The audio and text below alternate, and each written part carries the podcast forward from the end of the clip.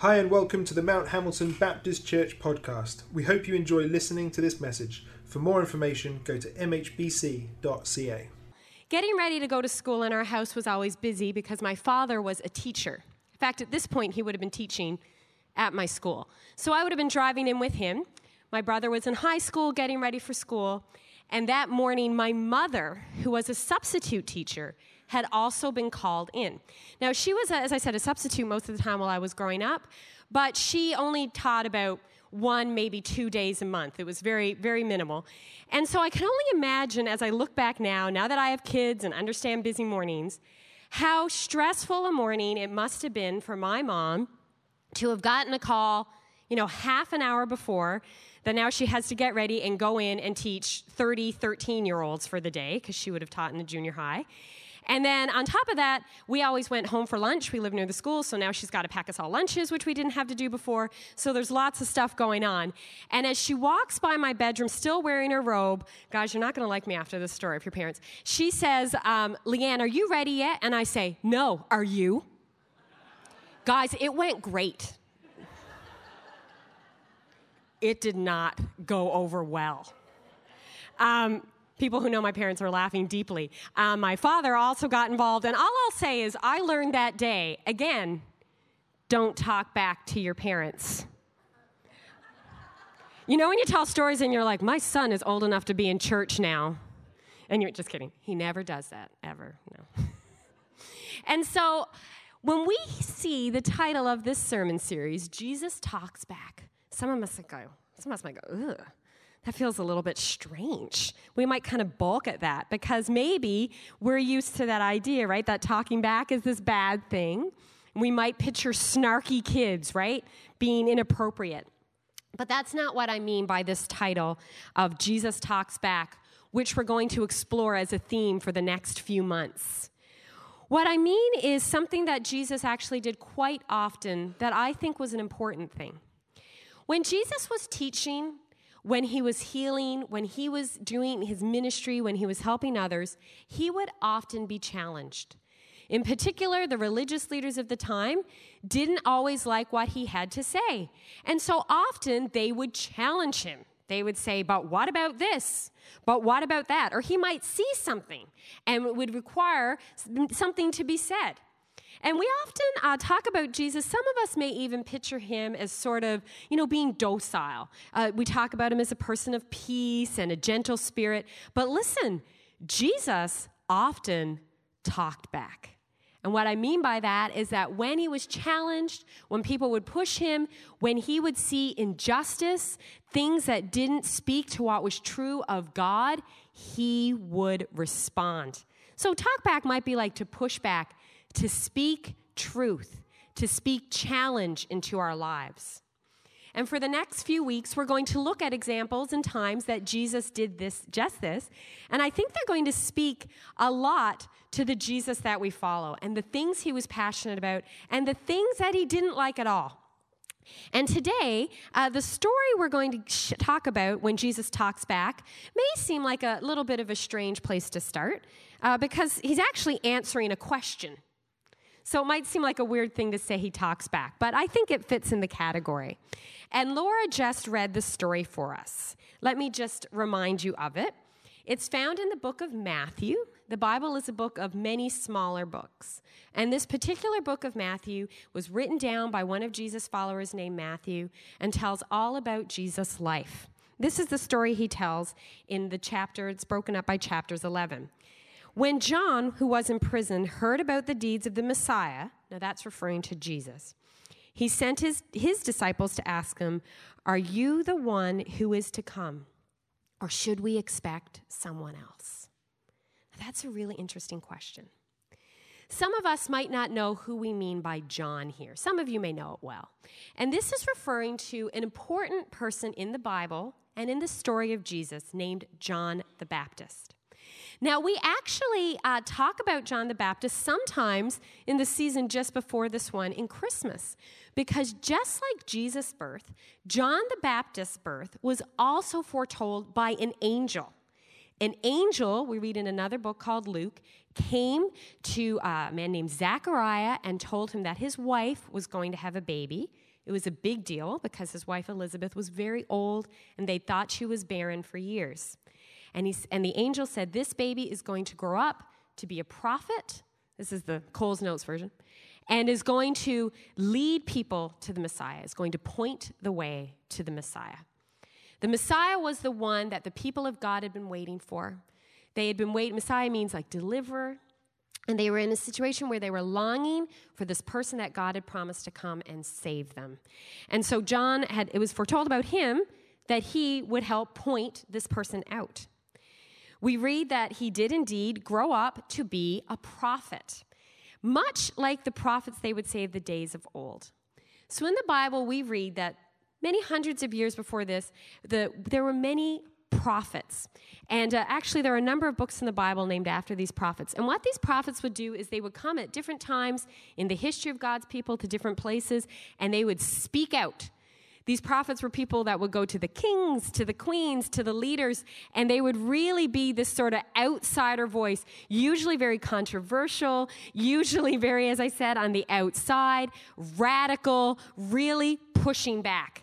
John was no exception. He comes much like these prophets of old. It says he lives in the wilderness, he eats locusts and honey, he wears fur, and he baptizes people. He's known as John the Baptist. And he tells them, prepare the way, because the Lord is coming. And people would come, and he'd say, get baptized so that you're ready for when he comes.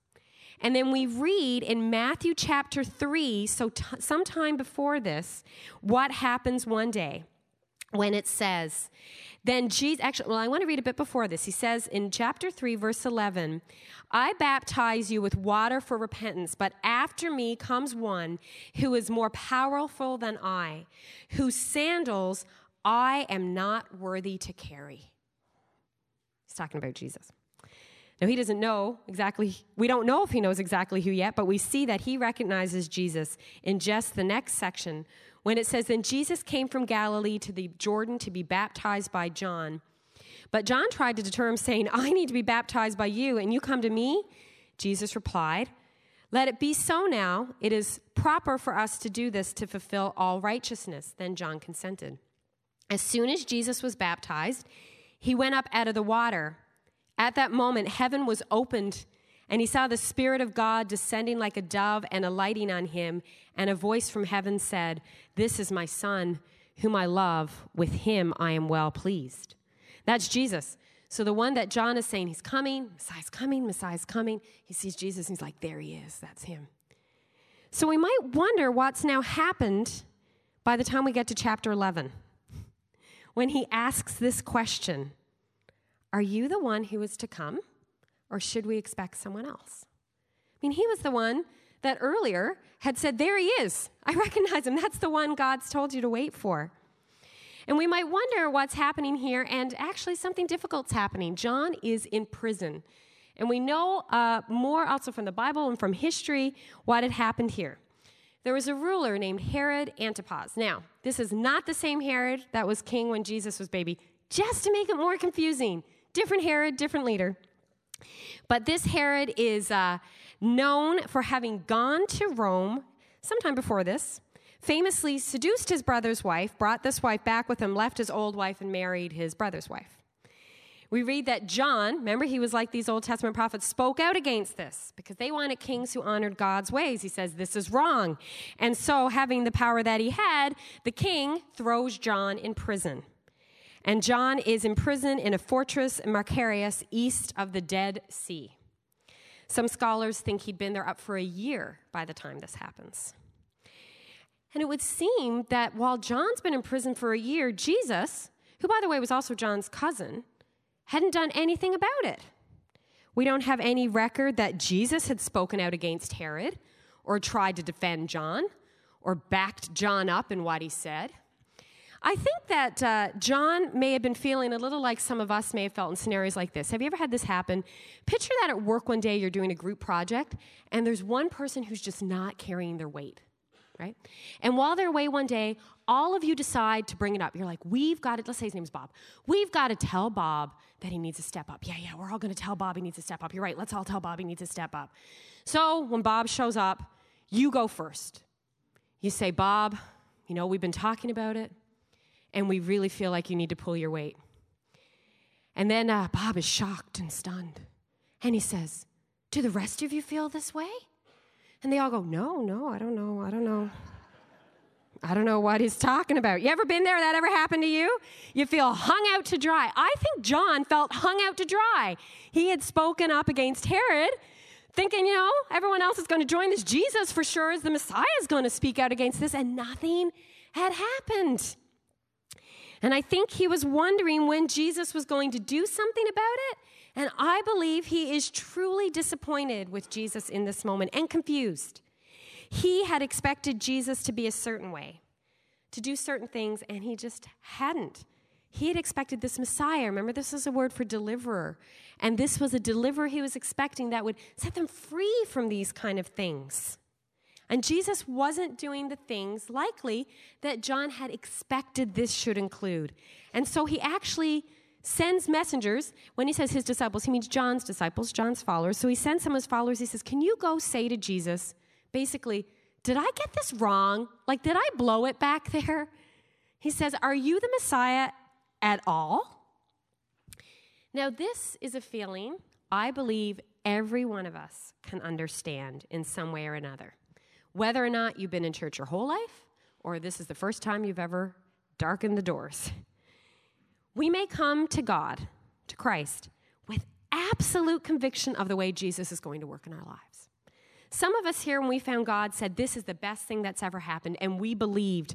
We believed we would be healed of our depression. We would never battle that again. We believed things would improve for our lives, that now our families would be reconciled, that we would always feel this high, that it would feel so good to follow Jesus. But then there can be times of disappointment when it doesn't look that way. There can be times when it really feels like January after December. I think you know what I mean. After Christmas, the early days of a long January, that joy of Christmas when things were so delightful and happy and there was so much happening and there was lights everywhere, it can feel pretty far away on a dreary January day. And in a similar way, after a long season of hurting in our own lives, when things don't get better, when things didn't heal, when life has not gone well, we can also say, so where's the Messiah? Did I get this wrong? Where's the Jesus I expected? Jesus, are you actually the one that I should have relied on, or should I go somewhere else? Maybe something different would have been better. You'll all have your own stories, but one that I remember in particular is a friend of mine, and I'll say her name was Kate, and Kate came to Christ as an adult. She had married a man who was a very devout Christian, and she was interested in it. She was excited for this new faith. And shortly after becoming a believer, one of their family members at a young age was diagnosed with a very aggressive cancer. And Kate decided, and she declared to her family, I am going to pray that Jesus heals Kate. She's like, I don't know if I believe any of this. This is a risk. But I'm taking a risk. And Kate died. And she asked herself, maybe everything I put my faith in was wrong. I heard that story a lot from and through her. And the reality is, Kate wasn't the first person and is not the last person who's going to feel that way. Here is this story written down almost 2,000 years ago of a man saying the exact same thing. Jesus, were you the one we actually thought you were? Because I'm sitting here in prison, and I got to be honest, I'm not feeling so sure about it.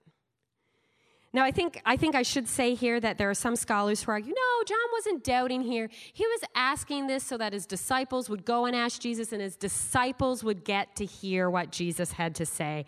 But I don't think that's the case at all. I think that John had been in prison for a year, wondering why Jesus hadn't been the type of Messiah he thought he would be, and he felt let down, so much so that he wondered if he was even the one that would save God's people at all. And I've got to tell you, this story actually really encourages me when I read this. I know it can sound like a little bit of a downer, but can we all just take a moment to pause here and realize that John the Baptist had a moment when he doubted. John the Baptist. And you may not know this, especially if you're new to faith, but the greatest Christians you know, every one of them will have a story of a time they were ready to throw in the towel in their faith, that they felt discouraged or let down. Even the people who have the greatest highs of seeing God at work can later say, I don't see it. John baptized Jesus. Did you hear when a dove came in the sky and God spoke and said, this is my son? And a year later, he's saying, I don't know, maybe he wasn't really it. It's interesting, right? It's interesting to me because sometimes I think, you know what, God, if you just spoke from the heavens or like you sent me an angel or you did something really miraculous, like you parted a sea, very cool, then I would never doubt again. And the Bible shows over and over that that's not the case, that even people who see incredible things wonder and are frightened, that it's the case that a year sitting in a prison cell can make those things feel like a long time ago. Just like months sitting in a hospital room, or days sitting home alone, or weeks or even years of trying to mend a broken marriage or a hurting relationship. And you say, I don't know if I got that right. Just like John the Baptist, we too have had and will have seasons of saying, Jesus, are you the one? Or did we get this wrong? But here's the good news. Jesus talked back. He talks back to John's message, and this is what he says. So the messengers come. We don't know how long. I mean, it had to be a distance in between, right? He gets visitors. He goes, go ask Jesus this. They find him. And Jesus replied, go back and report to John what you hear and see. The blind receive sight, the lame walk. Those who have leprosy are cleansed, the deaf hear, the dead are raised, and the good news is proclaimed to the poor. Now, Jesus is referring back here to some things that are pretty incredible. The blind receive sight, the lame walk, the lepers are cured, the deaf hear, the dead are raised, the good news is preached. And he's talking about things he has done. Now, we've skipped a bit since Christmas, and a whole lot of this stuff has happened in between now and then. Jesus grows up, and he begins to go out, heal, teach, show who he was. And so, for example, in Matthew 4:24, it says, news about Jesus spread all over Syria, and people brought to him all who were ill with various diseases, those suffering severe pain, the demon-possessed, the epileptics, and the paralytics, and he healed them, because the lame walked. In Matthew 8:1-3, it says, a man with leprosy came and knelt before him and said, Lord, if you are willing, you can make me clean. Jesus reached out his hand and touched the man. I'm willing, he said, be clean. And immediately he was cured of his leprosy, because those who have leprosy are cured. And in Matthew 8:5-13, we read that he heals the son of a centurion who is a Roman a leader in the army. In 14-17, he heals one of his disciples named Peter's mother-in-law. And then it says they keep bringing sick people to him, and he heals them. And then in Matthew 8:34, he heals 2 demon-possessed men. In 9:1-8, he heals a man who's paralyzed. And in Matthew 9, just to really get impressive, he raises a dead girl back to life, because the dead are raised.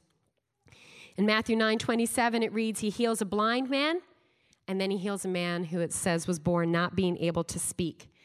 And when the people come and say, John asked us to ask you, John asked us to ask, are you the one to come, or should we expect someone else? Jesus' answer is all these things. He says, tell him this stuff. But we might still ask why. Why would this matter to John sitting in prison, what Jesus had done for these people, if he was still rotting in jail, asking, is it you or someone else? Jesus is saying here more than just a list of healings to impress John. He is making a claim. He is showing how he fulfills all the a number of prophecies about who the Messiah would be. He's saying, I fulfilled them. I'm the Messiah. In those Old Testament, that part of the Bible that comes long before Jesus came, when those prophets came, and we have those words written down, they made predictions. They said, this is what God says about who the Messiah would be. And these are some of them. In Isaiah 61:1, it says, the Spirit of the Lord is upon me because he has anointed me to preach good news to the poor. And Jesus said, good news is preached to the poor. In Isaiah 35:5-6, it says, this is a prophecy, then will the eyes of the blind be open and the ears of the deaf unstopped. Then will the lame leap like a deer and the tongue of the dumb shout for joy. And Jesus says, tell John that the lame walk and the blind see.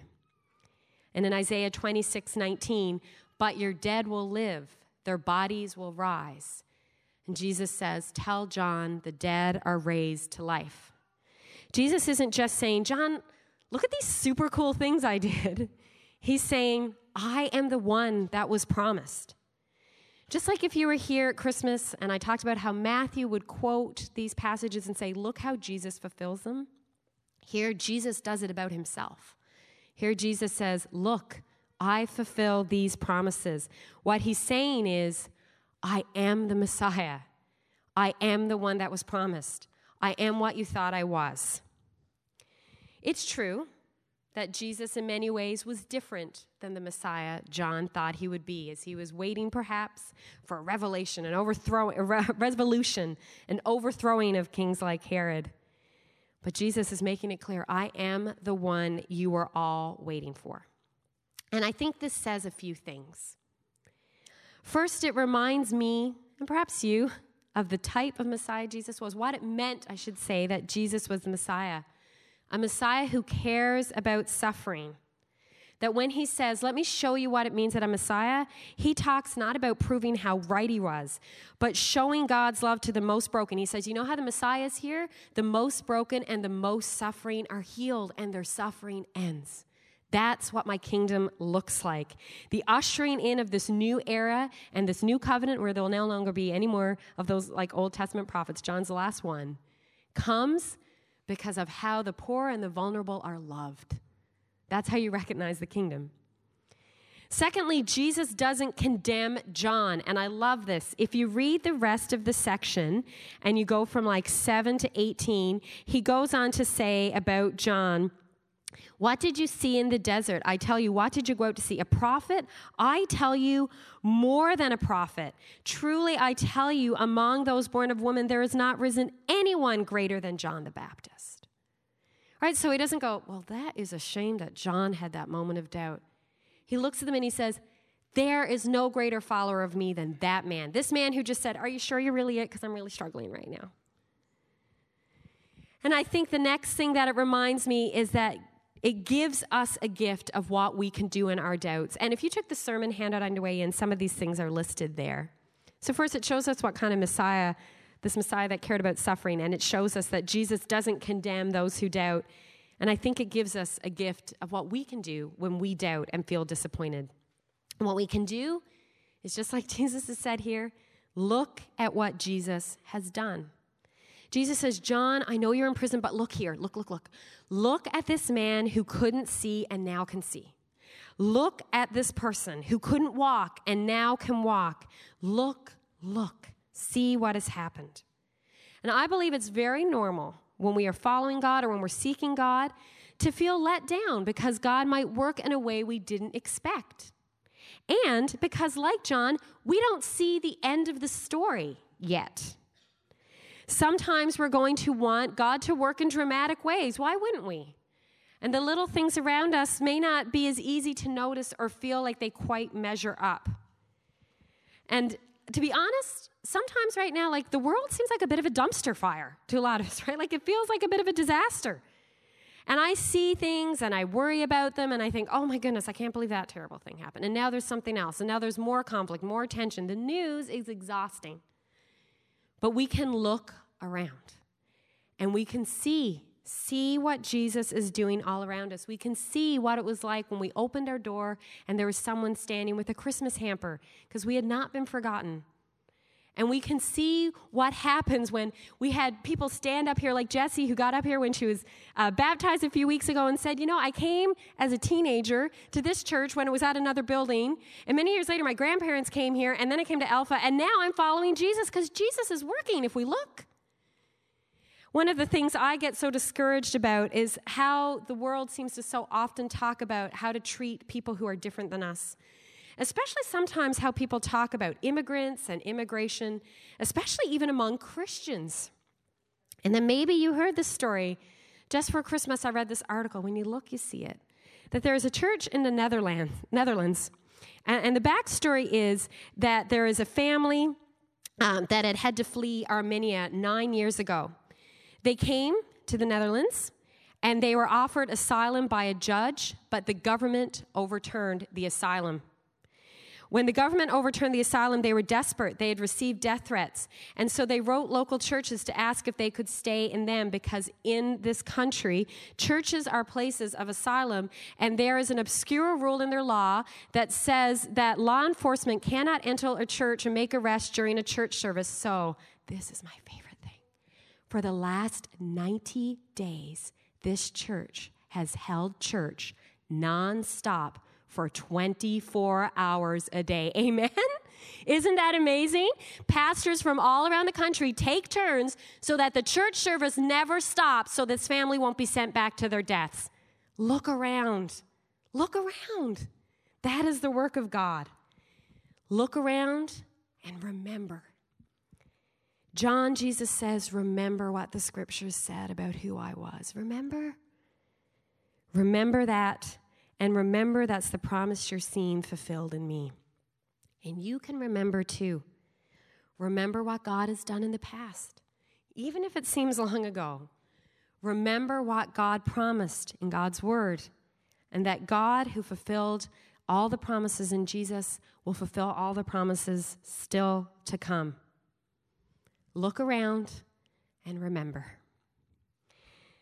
Now, some of you may wonder what happened to John. He sent this question. You might say, did he feel better? Did he get out of prison? We do know what happened to John. Sadly, he died in prison in a rather unjust way. We read in the Bible that sometime later, his stepdaughter, the daughter of this woman that he married, I guess his niece, daughter, she was his uncle, dad, whatever you want to call it, all very complicated, danced for him, and she was very pleased, him and his friends, and he says, what do you want? I'll give you anything. And his mother says, ask for John the Baptist's head on a plate. And so she does, and that's how John is killed. Pretty terrible end, right? You're just beheaded at the whim of some woman you ticked off. No justice. The woman who was like, you say you don't like my relationship? I'm going to chop your head off. Must have been frustrating to many to see that were John's followers. When Jesus died, Herod would still be in charge. He was actually part of the trial. John would never see Jesus' death, never see Jesus' resurrection, not see the end of the story in his lifetime. Herod never repented. We have no evidence of that. What we know is that later he was accused of conspiracy, and again, things at the time were very much like this. He was sent into exile. His new wife went with him, and he died at some time we don't know. But there was never any record that he was held to account for what he did for John. But at some point, Matthew, one of Jesus' followers, wrote down this story. The story of a man who had heard the very voice of God and still in a dark prison cell asked, Jesus, are you the one? Are you sure? But more importantly, the one to whom Jesus said, I still am. Look around. Remember. Don't forget. And if you're in a dark place today, look around. Remember, don't forget. Jesus says to you too, I am still the one. Let me pray for us. God, when we are honest with you, we are sometimes uncertain and scared, and the dark places make us wonder where you are and what it looks like. Thank you that we can tell you that. And God, I pray for any of us in dark places right now that do feel all those questions, Jesus, did we get it right? Should we look somewhere else? God, help us to look around and remember your words. See what I have done. See what I can do. And give us that hope to trust that you are still the Messiah.